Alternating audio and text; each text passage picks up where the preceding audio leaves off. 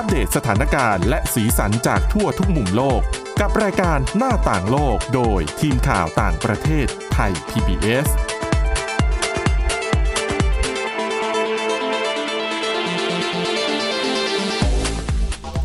สวัสดีค่ะคุณผู้ฟังนี่คือรายการหน้าต่างโลกนะคะ เป็นรายการที่จะนำเสนอเรื่องราวข่าวสารในต่างประเทศที่น่าสนใจ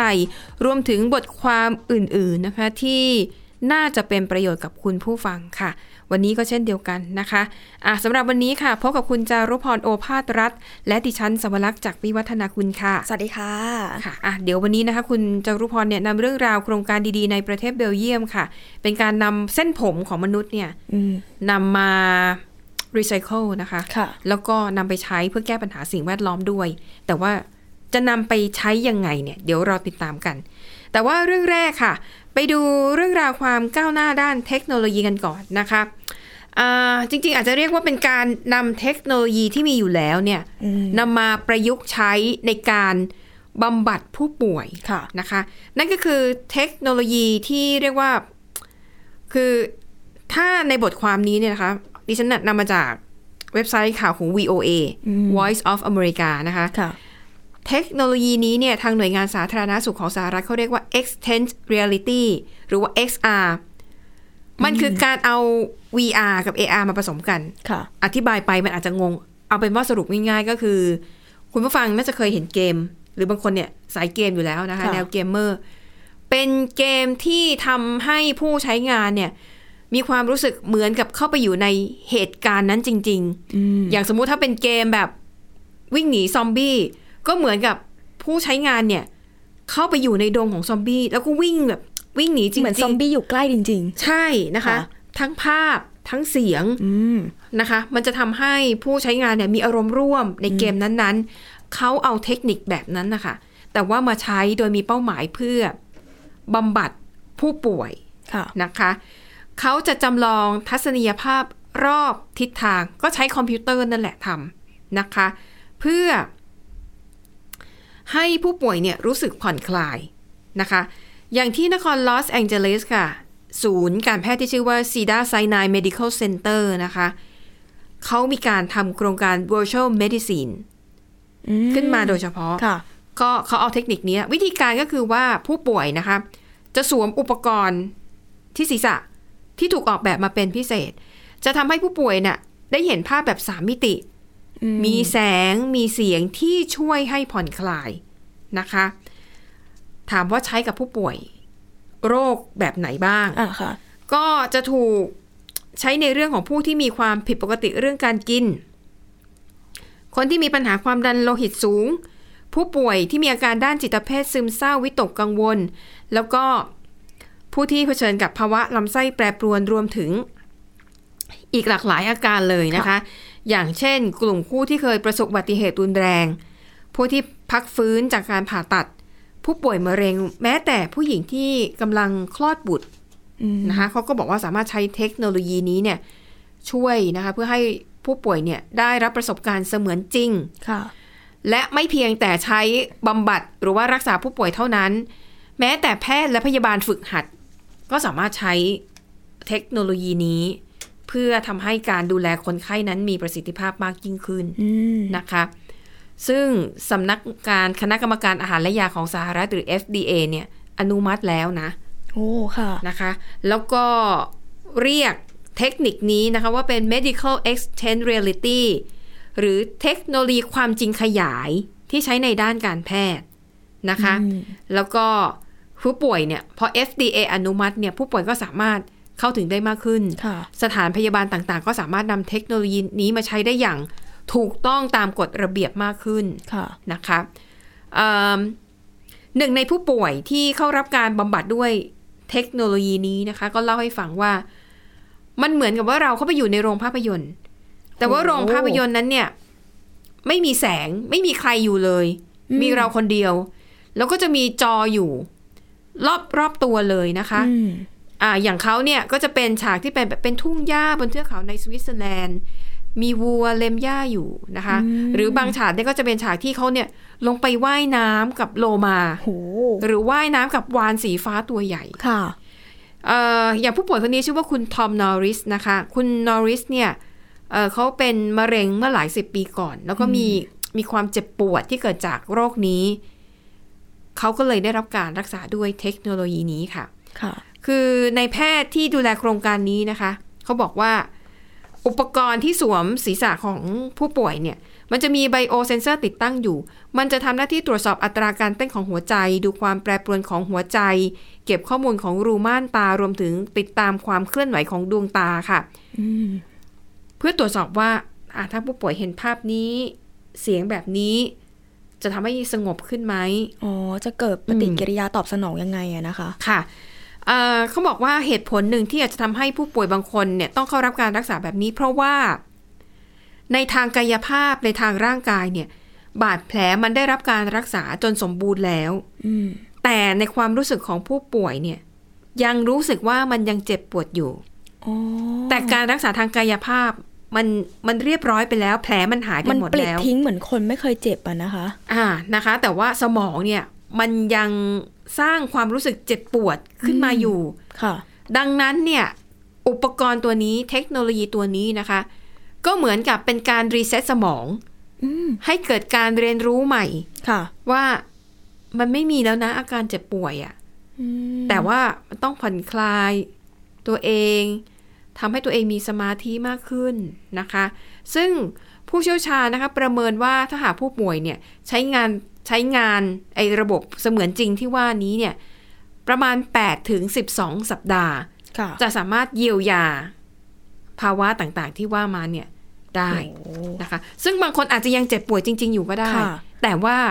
มันบรรเทาอะค่ะมันบรรเทาอืมนะคะ เหมือนกับดิฉันว่าคล้ายๆ เป็นการฝึกสมาธิใช่ อย่างค่ะหนึ่งนะ เหมือนน่าจะเป็นแนวเปิดประสบการณ์ใหม่ไหมคะอืมพาไปเจออะไรที่มันแปลกใหม่ที่อ่าอาจจะต้องค่ะมีการเรียนรู้ อาจจะทำให้ลืมความเจ็บปวดนั้นแล้วได้ใช่เพราะว่าสมาธิมันจะไปจดจ่ออยู่กับสิ่งอื่นๆแทน ก็เลยลืมความเจ็บปวดของตัวเองไปนะคะค่ะก็เป็นเทคโนโลยีที่น่าสนใจเหมือนกันอะไปดูอีกเรื่องหนึ่งน่าสนใจเช่นเดียวกันนะคะ เป็นโครงการดีๆ ที่ประเทศเบลเยียมค่ะ เขานำเส้นผมของมนุษย์ไปรีไซเคิลอืมเอาไปทำอะไรได้บ้างคะ จริงๆ ต้องบอกก่อนว่ามีหลายอย่าง แต่หลักค่ะๆที่โครงการนี้ทำก็คือนำไปทำเป็นพรมค่ะอืมก็คือจะเป็นรูปสี่เหลี่ยมผืนผ้าตามปกติเลยค่ะหลายๆคนถามว่าทำไมต้องเอาเป็นผมคนค่ะหลายๆ คนให้สังเกตที่ต้องเรียกว่าท่อระบายน้ำในห้องน้ำกันไหมคะค่ะอย่างบางโดยเฉพาะคุณผู้หญิงเนี่ยถ้าสังเกตดีๆคือผมเส้นมันผก็มจะร่วงแล้วไปติดที่ตะแกรงร่วใช่ แล้วถ้าสังเกตดีๆเวลาเราหยิบออกมาเนี่ยค่ะผมมันจะไปดับจากพวก คราบไขมันหรือว่าอ๋อสิ่งสกปรกได้ง่าย ค่ะ เขาก็เลยเอาประโยชน์จากตรงนี้แหละค่ะ มาพัฒนา จริง ๆ ต้องบอกก่อนว่าปัญหาสิ่งแวดล้อมก็คือมีหลายรูปแบบค่ะแล้วก็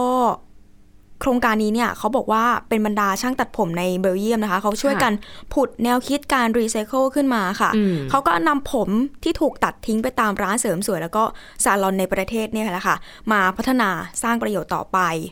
โดยช่างนำผมทั่วเบลเยียมตอนนี้ค่ะ เขาบอกว่าต่างพากันเก็บกวาดนะคะ แล้วก็ห่อเส้นผมที่ตัดออกมาจากลูกค้า แล้วก็จะไปส่งมอบให้กับองค์กรไม่แสวงหาผลกำไรหรือว่า NGO ต่างๆ ค่ะ ที่จะนำเส้นผมเหล่านั้นเนี่ยไปรีไซเคิลค่ะ เพื่อเป็นการช่วยปกป้องสิ่งแวดล้อมอีกทางหนึ่ง โดยโครงการรีไซเคิลเส้นผมของเบลเยียมนี้เขามีชื่อว่า The Hair Recycle ค่ะค่ะก็คือการนำกระจุกผม หรือว่าปอยผมเนี่ยใส่เข้าไปในเครื่องจักร แล้วก็จะเปลี่ยนให้เส้นผมเหล่านั้นนะคะ กลายเป็นพรมที่มีลักษณะเป็นสี่เหลี่ยมจัตุรัสสี่เหลี่ยมผืนผ้าแล้วแต่ทรงกันไป ซึ่งพรมเหล่านี้ค่ะจะสามารถใช้ดูดซับน้ำมัน แล้วก็สารไฮโดรคาร์บอนอื่น ๆ ที่ก่อมลพิษต่อสิ่งแวดล้อมได้นอกจากนี้ค่ะ โครงการรีไซเคิลเส้นผมนี้เขาบอกว่า ยังนำเส้นผมที่ได้มาผลิตเนี่ย เป็นถุงกระสอบที่ใช้วัสดุผสมชีวภาพได้อีกด้วยนะคะ ไปดูที่หนึ่งในด้านของผู้ร่วมก่อตั้งโครงการนี้กันดีกว่าชื่อว่าคุณ Practice Jensen นะคะ เขาบอกว่าเส้นผม 1 กิโลกรัมเนี่ย สามารถดูดซับน้ำมัน แล้วก็สารไฮโดรคาร์บอนได้ 7-8 ลิตรเลยนะคะ ค่ะ แล้วก็ตัวพรมที่ทำมาจากเส้นผมนี้เนี่ย ยังสามารถเขาบอกว่านำไปวางไว้ในท่อระบายน้ำอืมเพื่อเป็นการดูดซับมลพิษในน้ำค่ะก่อนที่น้ำเหล่านี้จะไหลลงไปสู่ก็แม่เหมือนเป็นน้ำการกรองน้ำใช่เสียระดับหนึ่งใช่ค่ะ เหมือนกับว่า ช่วยกรองได้โดยที่ไม่ต้องไปหาซื้อตะข่ายที่มันเป็นพลาสติกมาค่ะ ค่ะอืมโดยคุณเจนเซนก็บอกด้วยนะคะว่า ผลิตภัณฑ์ที่ทางเขาทำมาทั้งหมดเนี่ยทำอย่างมีจรรยาบรรณนะคะ เนื่องจากเป็นสิ่งที่ผลิตขึ้นภายในประเทศ แล้วก็ไม่ได้นำเข้าวัตถุดิบจากมาจากอีกฝากฝั่งหนึ่งของโลกค่ะแล้วก็สิ่งที่ผลิตขึ้นมาทั้งหมดนี้เนี่ย ก็ได้นำมาใช้จัดการกับปัญหาในท้องถิ่นทั้งสิ้นค่ะอืมแล้วก็โครงการนี้ที่บอกไป The Hair Recycle หน้าเว็บไซต์เนี่ยเขาบอกด้วยนะคะว่า เส้นผมมีคุณสมบัติทรงพลังมากค่ะ โดยเส้นผมหนึ่งเส้นเนี่ยสามารถรองรับน้ำหนักได้มากกว่า ขออภัยค่ะ ได้มากกว่าน้ำหนักของเส้นผมแต่ละเส้นถึง 10 ล้านเท่านะคะ ค่ะ นอกจากนี้ค่ะ ยังมีคุณสมบัติในการดูดซับไขมันแล้วก็สารไฮโดรคาร์บอนได้ อีกทั้งเส้นใยเคราตินก็สามารถละลายน้ำได้ แล้วก็จะมีความยืดหยุ่นสูงอีกด้วยค่ะอืมส่วนทางด้านของ ผู้จัดการร้านทำผมคนหนึ่งที่เขาก็ร่วมโครงการนี้นะคะ อยู่ในกรุงวัสเซลเขาก็บอกเขาก็เป็นส่วนหนึ่งในช่างทำผมหลายๆค่ะสิบคนที่ไปเข้าร่วม เขาก็บอกว่ายอมที่จะจ่ายค่าธรรมเนียมเพลงเล็ก ๆ น้อย ๆ ค่ะ เพื่อเป็นการสนับสนุนโครงการ ให้เข้ามาเก็บเส้นผมจากที่ร้านเขาค่ะ แล้วเธอก็แล้วเธอก็บอกนะคะว่า ระหว่างที่ตัดแต่งทรงผมให้ลูกค้าเนี่ยโดยส่วนตัวแล้วเนี่ยสิ่งที่เป็นแรงบันดาลใจสำหรับเธอในเรื่องนี้ก็คือความรู้สึกเสียดายค่ะ ค่ะ ที่ทุกวันนี้เนี่ยเส้นผมที่ถูกตัดออกไปก็สุดท้ายกดกวาดทิ้งลงถังขยะอืมก็ไม่ได้เกิดประโยชน์อะไรค่ะแต่พอหลังจากทราบว่าเส้นผมเนี่ยมีประโยชน์มากมายมหาศาลเท่าไหร่เธอก็รู้สึกว่าอยากเป็นอีกหนึ่งแรงที่เข้าไปอยู่ในโครงการดีๆ แบบนี้อะนะคะ ค่ะเอ่อจริงๆแล้วคุณสมบัติของเส้นผมในการกักเก็บ ของเอ่อของเสียหรือว่าน้ำมันเนี่ย เป็นที่ทราบกันมาดีอยู่แล้วนะค่ะนะคะคุณผู้ฟังอาจจะสังเกตเวลาที่เกิดมีข่าว น้ำมันรั่วไหลในทะเลแบบเนี้ยอืมเคยเห็นไอ้สายท่อยาวๆไหมคะ ที่เป็นสายยาวค่ะค่ะที่เขาจะเอาไปล้อมเพื่อไม่ให้น้ำมันมันกระอจาอกยนอกพื้นที่วงกว้างใช่ผมอืมเป็นหนึ่งในส่วนผสมที่เขาเอาไปใช้ได้นะคะโหแล้วมีหลายครั้งที่เวลาเกิดเหตุการณ์แบบน้ำมันรั่วแบบเนี้ย ก็จะมีการขอรับบริจาคเส้นผมอืมเพื่อนำไปใช้ดูดซับคราบน้ำมันอืมโอ้โหนะคะ ไม่น่าเชื่อนะคะ เส้นอ่าเล็ก ๆ แต่เราใช่รวมกันแล้วแบบมีประโยชน์เออนะคะ แล้วก็จริง ๆ ผมมันก็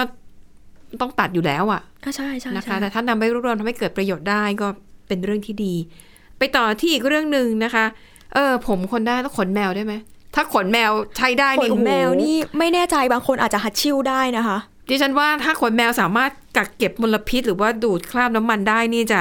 ดิจะฉัแบนบน่าจะเป็นเศรษฐี มีทรัพยากรเอาไปขายเยอะเลยอะ ใช่ค่ะนะคะ แต่ว่าที่โยงแบบนี้เพราะว่า คุณจารุพรมีเรื่องหนึ่งเกี่ยวกับเรื่องแมวอ่าพฤติกรรมของมัน เอ๊ะทำไมบางตัว อยู่ติดไม่ติดบ้านอะ ใช่ใช่ค่ะ คือเผลอเปิดประตูบ้านไม่ได้วิ่งแนวแล้วแต่บางตัวอย่างแมวบ้านดิฉันเนี่ย มีเลี้ยงสามสี่ตัวค่อย ๆ หายไป ส่วนหนึ่งที่หายไปเพราะว่าออกไปนอกบ้านแล้วก็ไม่กลับมาอีกเลยโอ้ในขณะที่บางตัวเปิดประตูให้แล้วนะ อย่างดีก็ออกไปดมๆ แล้วก็วิ่งกลับเข้ามาในบ้าน ไม่ออกไปไหนเลย พอรู้ว่าออกไปแล้วต้องหิวโซแน่นอนหรือเปล่าคะ ไม่รู้นะ แต่แต่ถ้าวันไหนพวกมันออกไปจริง ๆ ดิฉันก็จะเอาถาดอาหารเม็ดน่ะ ไปวางไว้หน้าบ้านนะโอ้ เกิดแบบไม่มีที่ไปหรือถูกแมวตัวอื่นไล่มาก็ก็มาซ่อนอยู่หน้าบ้านในรั้วก่อนก็ได้ เออ ใจดีมากเลยค่ะ ค่ะ จริงๆต้องบอกว่าพฤติกรรมแมวที่ชอบไปอยู่ตามที่ต่างค่ะๆถึงแม้ว่าจะเป็นแมวบ้านที่เราเลี้ยงไว้อย่างดีก็ตามเนี่ยเขาบอกว่าอ๋อจใช่ริงใช่ๆจริง ๆ มันมีที่มาที่ไป แล้วต้องบอกก่อนว่าไอ้แมวเหล่านี้เนี่ยค่ะมันเป็นส่วนน้อยนะคะ ส่วนน้อยในพฤติกรรมแมวทั่วไปที่เขาจะเป็นอย่างนี้กัน เพราะว่าดิฉันน่ะเคยอ่านข่าวในช่วงหลายปีที่ผ่านมา มันจะมีแมว หลายตัวเลยอืมมีเจ้าของนะค่ะ มีที่อยู่ที่กินอย่างดีเลยนะใช่ค่ะ แต่เหมือนมันเหมือนกับ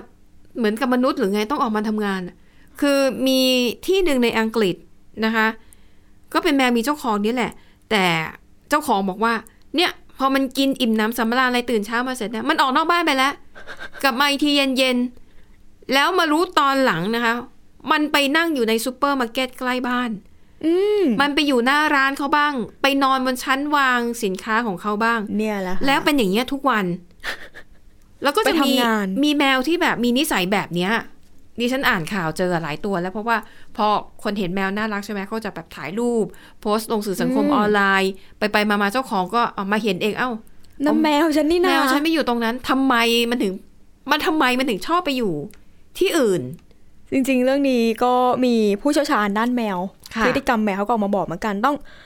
อันนี้เขายกตัวอย่างมาแค่ในสหราชอาณาจักรนะคะค่ะ อย่างที่คุณสวรักษ์บอกเลยอืมแมวหลาย ๆ ตัวเนี่ยก็ชอบไปอยู่ที่อื่น โดยเฉพาะในอังกฤษเนี่ยเขาก็จะมีแมวซูเปอร์มาร์เก็ตค่ะอืมหลายตัวเลยใช่แล้วก็อย่างที่บอกมีบางตัวเนี่ยมีชื่อเสียงโด่งดังในโซเชียลมีเดียมากค่ะ ไม่ว่าจะเป็นเจ้าการ์ฟิลด์ค่ะเจ้าตัวเนี้ยเป็นแมวสีส้มอยู่ที่ร้านเซนส์เบอรี่ในเมืองอีลีค่ะ แล้วก็อืมมีเจ้าลูแปงด้วย อันนี้ค่ะเป็นแมวดำอยู่ที่ร้านอัลดี้ในเมืองเฮเวอร์ฮิลค่ะจริงๆก็ต้องบอกก่อนว่าเจ้าการ์ฟิลด์หรือเขามีฉายาด้วยนะคะว่าเป็นมิสเตอร์เซนส์เบอรี่ค่ะอ๋อจริงๆกลายเป็นเรียกว่าไงนะ เป็นตัวแทนใช่เป็นประชาสัมพันธ์ ใช่ และเนี่ยมันทำให้คนบางทีอะ ไม่ได้อยากจะไปซื้อเพราะของอะซูเปอร์มาร์เก็ตที่ไหนก็เหมือนกัน ใช่ค่ะ แต่บางคนตั้งใจไปที่ซูเปอร์มาร์เก็ตแห่งนี้เพราะอยากไปเจอไอ้แมวตัวนี้แหละ ใช่ เนี่ยแหละค่ะ มีคนติดตามหลายพันคนบนโซเชียลมีเดียเลย แต่ต้องบอกก่อนว่าเจ้าการ์ฟิลด์เนี่ย เสียไปแล้วตั้งแต่ปี 2019 แต่ตอนค่ะที่เขาอยู่ก็นั่นแหละค่ะ ชื่อเสียงโด่งดัง อีกตัวหนึ่งก็เจ้าลูแปงแมวดำก็มีคนค่ะตามไปถ่ายรูปที่ร้านเหมือนกันค่ะอืมเรื่องนี้คุณโรเจอร์ทาร์เบอร์ค่ะ เป็นผู้เชี่ยวชาญ ด้านพฤติกรรมแมวแล้วก็เป็นนักชีววิทยาเขามาค่ะบอกว่าที่พวกแมวเหล่านี้เนี่ยมันเลือกซูเปอร์มาร์เก็ตอะเป็นเพราะว่า แมวเหล่านี้จะมีความเป็นสัตว์สังคมมากอ๋อซึ่งคนเยอะคนเข้าออกเยอะ ใช่ค่ะ จะเกิดขึ้นไม่ได้ถ้าหากพวกมันเนี่ยไม่เล่นกับคนตั้งแต่ตอนเด็กอืมค่ะๆเพราะว่าความคลุกคลีอยู่กับมนุษย์ ก็น่าจะค่ะเคยชิน อีกอย่างก็คือมันจะรู้สึกผ่อนคลายค่ะค่ะ รู้สึกผ่อนคลายแล้วก็จะดูชอบมากๆ เวลาได้รับความอบอุ่นอืมได้รับความสนใจอืมก็คือเป็นแมวที่ต้องการให้คนมาโอบ ต้องการสปอตไลท์นั่นเองหิวแสง ใช่ ประมาณนั้นแต่เป็นค่ะแมวที่รู้จักวิธีการเข้าหา แล้วก็จุดค่ะที่จะไปอยู่ให้ทำยังไงให้มนุษย์มาสนใจเรา อืมเช่น การไปนั่งอยู่บนชั้นขายขนมปัง นั่งเฉยๆด้วยนะคะใช่ไม่ต้องทำอะไรเลยแค่ค่ะนั้นใช่ค่ะค่ะ ซึ่งคุณทาวเวอร์บอกได้ว่า แมวที่ชอบเข้าไปเล่นกับผู้อื่นเนี่ย ถือว่าเป็นส่วนน้อยนะคะ ที่พวกมันเนี่ยจะไม่กลัวไม่ระมัดระวัง แล้วก็จะจะทำให้พวกมันเนี่ยมีเพื่อนใหม่มากขึ้นค่ะ แต่ถ้าย้อนไปถ้าย้อนไปดูประวัติศาสตร์แล้ว พฤติกรรมแมวทั้งหมดเขาบอกว่าส่วนใหญ่เนี่ยการระมัดระวังจะช่วยปกป้องรักษาให้มันแน่นปอนลอดภัยอืมแล้วก็เจ้าพวกแมวส่วนเนี่ยเขาบอกเป็นแค่ส่วนน้อยค่ะส่วนน้อยมากๆในแมวที่มีอยู่ทั่วโลก ก็น่าจะจริงนะเพราะสัญชาตญาณแมวแมวนี่คือนักล่านะคุณผู้ฟังมันก็อืมคือสืบเชื้อสายมาจากสัตว์ป่าอืมดังนั้นมันก็ต้องมีพฤติกรรมสัญชาตญาณของการระวังตัวใช่ค่ะไม่เข้าใกล้ใครง่ายใช่ๆ แต่แน่นอนนะพอมาอยู่กับมนุษย์น่ะพฤติกรรมมันก็เปลี่ยนไป มันไม่ใช่แมวอีกต่อไปแล้ว ไม่ใช่แมวนะคะ ค่ะ อีกที่หนึ่งในอังกฤษที่ก็มีแมวชอบไปอยู่เหมือนกันก็คือจะเป็นตามโรงพยาบาลหรือว่าสถานรักษาพยาบาลค่ะซึ่งต้องบอกก่อนว่าบางคนบอกจริง ๆ มันก็ไม่ใช่สถานที่ที่เหมาะสมที่สัตว์จะไปอยู่นะคะอืมแต่เรื่องนี้เนี่ยมีเจ้าแมวส้มขนฟูตัวหนึ่งชื่อว่าเฮนรี่ค่ะเขาไปอยู่ที่โรงพยาบาลใน โรงพยาบาลแอดเดนบรูกส์ในเมืองเคมบริดจ์เนี่ยมาประมาณ 5 ปีแล้วนะคะค่ะ โดยตอนนี้ก็มีคนติดตามในเพจ Facebook เหมือนกันอยู่ประมาณอืมมากกว่า 5,000 คนค่ะจริง ๆ แล้วเนี่ยเจ้าตัวเนี้ยเฮนรี่เนี่ยค่ะเขามีบ้านนะคะอืมมีบ้านแล้วก็อยู่ใกล้ๆโรงพยาบาลนี่แหละค่ะค่ะ แต่ก็มักจะถูกจับได้ว่าแอบออกมาข้างนอกอืมตอนเวลาคนคนไปเห็นว่าเจ้าเฮนรี่เนี่ยเดินอยู่ตามทางเดินในโรงพยาบาลตัวเดียว ค่ะ ซึ่งผู้บริหารของโรงพยาบาลก็บอกนะคะว่าจริงๆอะตอนเนี้ยเฮนรี่ กลายเป็นส่วนหนึ่งของโรงพยาบาลไปแล้วค่ะ แล้วก็ต้องยอมรับว่าดูเหมือนไอ้เจ้าแมวตัวเนี้ย มันจะเข้าไปอยู่ในใจของบุทั้งบุคลากรแล้วก็คนไข้หลายคนค่ะ แต่ก็ต้องยอมรับว่าก็มีหลายส่วนที่ไม่อยากให้แมวเข้าไปอยู่ในโรงพยาบาลอ่าหนึ่งเชื้อโรคอืมแล้วตัวมันเนี่ยไม่รู้ไปคลุกไวรัสสิ่งสกปรกอะไรมาใช่ค่ะบ้างนี่พวกยังวิสัยแมว ไปทั่วเดี๋ยวจะจับหนูจับอืมนก แล้วไอ้สิ่งเหล่านั้นน่ะมันมีเชื้อโรคมาด้วยหรือเปล่าค่ะนะคะและไหนบางคนก็จะแพ้ขนสัตว์อีกอ่าถูกต้อง เรื่องนี้คุณทาเบอร์ ผู้เชี่ยวชาญด้านแมวก็บอกว่า ในโรงพยาบาลไหนก็ตาม ผู้บริหารเนี่ยส่วนมากก็จะคิดถึงเรื่องภูมิแพ้ใช่ไหมคะค่ะแต่อีกมุมหนึงก็ต้องพิจารณาด้วยนะคะว่าเฮนรี่เนี่ยจริง ๆ ก็มีคนรักคนชอบนะคะ ซึ่งโดยเฉพาะในช่วงเวลาที่ตึงเครียดก็ต้องยอมรับว่าแมวเนี่ยเป็นส่วนที่ช่วยบรรเทาได้ อืมก็จริงนะ อืมอย่างบางคนอะถ้าเป็นพวกสายทาสแมวอยู่แล้วนี่ก็เจอที่ไหนก็กรีดกราดอยู่แล้วอะนะใช่ค่ะแต่ถ้าสำหรับบางคนเนี่ยอย่างดิฉันมีประสบการณ์ อย่างคุณพ่อดิฉันปกติเนี่ยจะไม่ไม่อะไรกับสัตว์เลี้ยงเลยอะแต่พอมีช่วงหนึ่งไปเก็บตัวเล็ก ๆ มาได้ แล้วก็เลี้ยงเขาตั้งแต่ ยังเป็นตัวอ่อนค่ะๆแดงๆอะกลายเป็นทาสแมทาวสใช่งค่ะงเลย ซึ่งมีหลายคนอาจจะเป็นแบบนี้นะคะแม่ดิฉันละหนึ่งคนค่ะ เออนะคะ มันช่วยเยียวยาจิตใจได้จริง ๆ แหละ ใช่ค่ะ ซึ่งค่ะในโรงพยาบาลทางโรงพยาบาลก็บอกนะคะว่าบุคลากรชอบมาก แต่ก็แอบมีปัญหาเหมือนกัน ถ้าเวลาเฮนรี่นะคะด้วยความเป็นแมวค่ะฟุตฟิตฟุตฟิตได้กลิ่นหอมจากอาหารในโรงอาหารแล้วเข้าไปอยู่ในโรงอาหารอ๋อก็อาจจะมีการถูกหิ้วออกมาบ้างอืมแล้วก็ถ้าพูดถึงเจ้าสามตัวที่เล่าไปค่ะเฮนรี่ ลูแปงแล้วก็การ์ฟิลด์ค่ะคุณทาร์เบอร์บอกนะคะว่าแมวส่วนใหญ่ไม่ได้ทำเช่นนี้ พวกอืมมันเนี่ยเป็นพวกที่แปลก เป็นอ่าเป็นพวกเป็ที่นแมแปลวกในโลกของนอกคอกแมว ใช่ค่ะ แมวนอกคอกเป็นแมวที่แปลก แล้วคุณแล้วก็มีคนถามว่าทำไมต้องเป็นซูเปอร์มาร์เก็ตหรือว่าตามโรงพยาบาล ก็อย่างที่บอกไปว่าคุณทาร์เบอร์ก็บอกคุณทาร์เบอร์ก็บอกนะคะว่า ก็เพราะพวกมันเนี่ยจะได้ความสนใจได้รับความสนใจตามที่พวกมันต้องการ ตามที่พวกมันชอบอืมแล้วมันก็รู้สึกว่าน้ำหนักในการได้เจอสิ่งดีๆในการเจอคนเนี่ยมากกว่าข้อเสียที่แบบมันต้องถูก ออกมาข้างนอกด้วยตัวของมันเอจงริงประๆมันมาณก็เนี้ยค่ะเสี่ยงนะ เพราะว่าอืมคนที่ไม่ชอบสุนัขหรืออมแมวก็มีใช่ค่ะในไหมคะอะถ้าถ้าเป็นคนที่เขาเฉยๆเขาก็อาจจะอะไม่เป็นไรก็สุนัขแมวเดินผ่านหน้าบ้าผ่านนก็ช่างก็ปล่อย ถ้าไม่ได้มาสร้างความเดือดร้อน แต่บางคนเนี่ยคือไม่ชอบเห็นไม่ได้ต้องอืมเอาไม้ไล่ตีหรือคอยต้องทำต้องร้ายทำอะไรสักอย่างทั้งที่แมวยังไม่ได้ทำอะไร บางคนนี่ถึงขั้นเอายาเบื่อให้กิน เพราะเหตุผลว่าเบื่อแมวไม่ชอบให้แบบมาเดิน ลกหน้าอืมบ้านค่ะ หรือบางทีเขาว่าเนี่ยเดี๋ยวกลัว เดี๋ยวแมวมันจะมามาอึถ่าย อืมหรือมาทำให้แบบป้ายเขาสกปรกดิฉันก็เคยเห็นนะในชีวิตจริงอะค่ะนะคะ ดังนั้นอันตรายของแมวที่ มันก็มีเข้าทั้กังบแมวดีและไม่ดีอะค่ะ แมวที่มันเข้ากับคนง่ายเกินไป มันก็จะทำให้ตัวมันเองนั่นแหละ เสี่ยงโอ้ตกอยู่ในอันตรายเกิดไปเจอคนที่เขาไม่ชอบ ใช่ ใช่ไหมคะถึงเขาใจร้ายหน่อยอืมนะคะอะก็ จะได้เรียนรู้กันไว้ จะได้มีความเข้าใจโลกของแมวมากขึ้น ก็คือเป็นแมวที่แปลกนี่เอง เออ เจ้าแมวแปลกนะคะ ดังนั้นจะไม่น่าแปลกใจนะ เวลาที่มีคนเห็นแมวอะไรแบบเนี้ยก็จะแบบชอบถ่ายรูปเอามาลงสื่อสังคมออนไลน์ เพราะว่าปกติไม่ค่อยได้เจอ ใช่ ปกติแมวจริง ๆ มันจะไม่ยอมให้คนจับตัวง่ายๆนะ เป็นถ้าเป็นถ้าสัตใช่ว์เจ้าที่ไม่ของค่อยสนคนนะคะ ต่อให้เจ้าของอะอะใช่จะค่ะจับตัวมันบางทีมัจะนยังปวดไม่ยอมามกเลยนะคะเลยจะเอื้อมไปจับแล้วเดินหนีเนี่ยอ่าเสียเป็นแสนอะแขขานหน้าก็ไม่ได้ไม่ให้จับแตะนะคะค่ะอะก็เริ่มเป็นพฤติกรรมที่มันแปลกๆของแมวแต่ว่า คนส่วนใหญ่ก็จะชอบกันอืมนะคะ เพราะว่าบางทีแค่การได้ลูบขนนุ่มๆ หรือว่าถ้าได้อุ้มมันเนี่ย แค่นั้นก็พอแล้วนะคะ เออ มนุษย์จะมีความรู้สึกผ่อนคลายนะคะ อะอันนี้ก็เอาฝากกันไว้สำหรับคนที่เป็นทาสแมวอยู่แล้วค่ะ แต่ต้องระวังอย่างหนึ่งอันนี้ที่ฉันต้องเตือน พวกทาสแมว แบบเห็นแมวที่ไหนไม่ต้องปรีเข้าไปจับเนี่ย อืมแมวส่วนใหญ่อย่างที่คุณจารุพรเล่า มันไม่ยอมให้คนมาแตะง่าย ๆ มันก็จะตวัดบางทีมันอยู่เฉยๆนะคะค่ะไม่ไม่ส่งท่าทีอะไรแต่พอเราเอื้อมมือไปปุ๊บฟับเลย ดิฉันเคยเจอมาแล้ว เรียบร้อยค่ะอือนะคะ เลือดสาดเลย อืมแล้วถ้าเป็นแบบนั้นคุณผู้ฟังดิฉันแนะนำนะ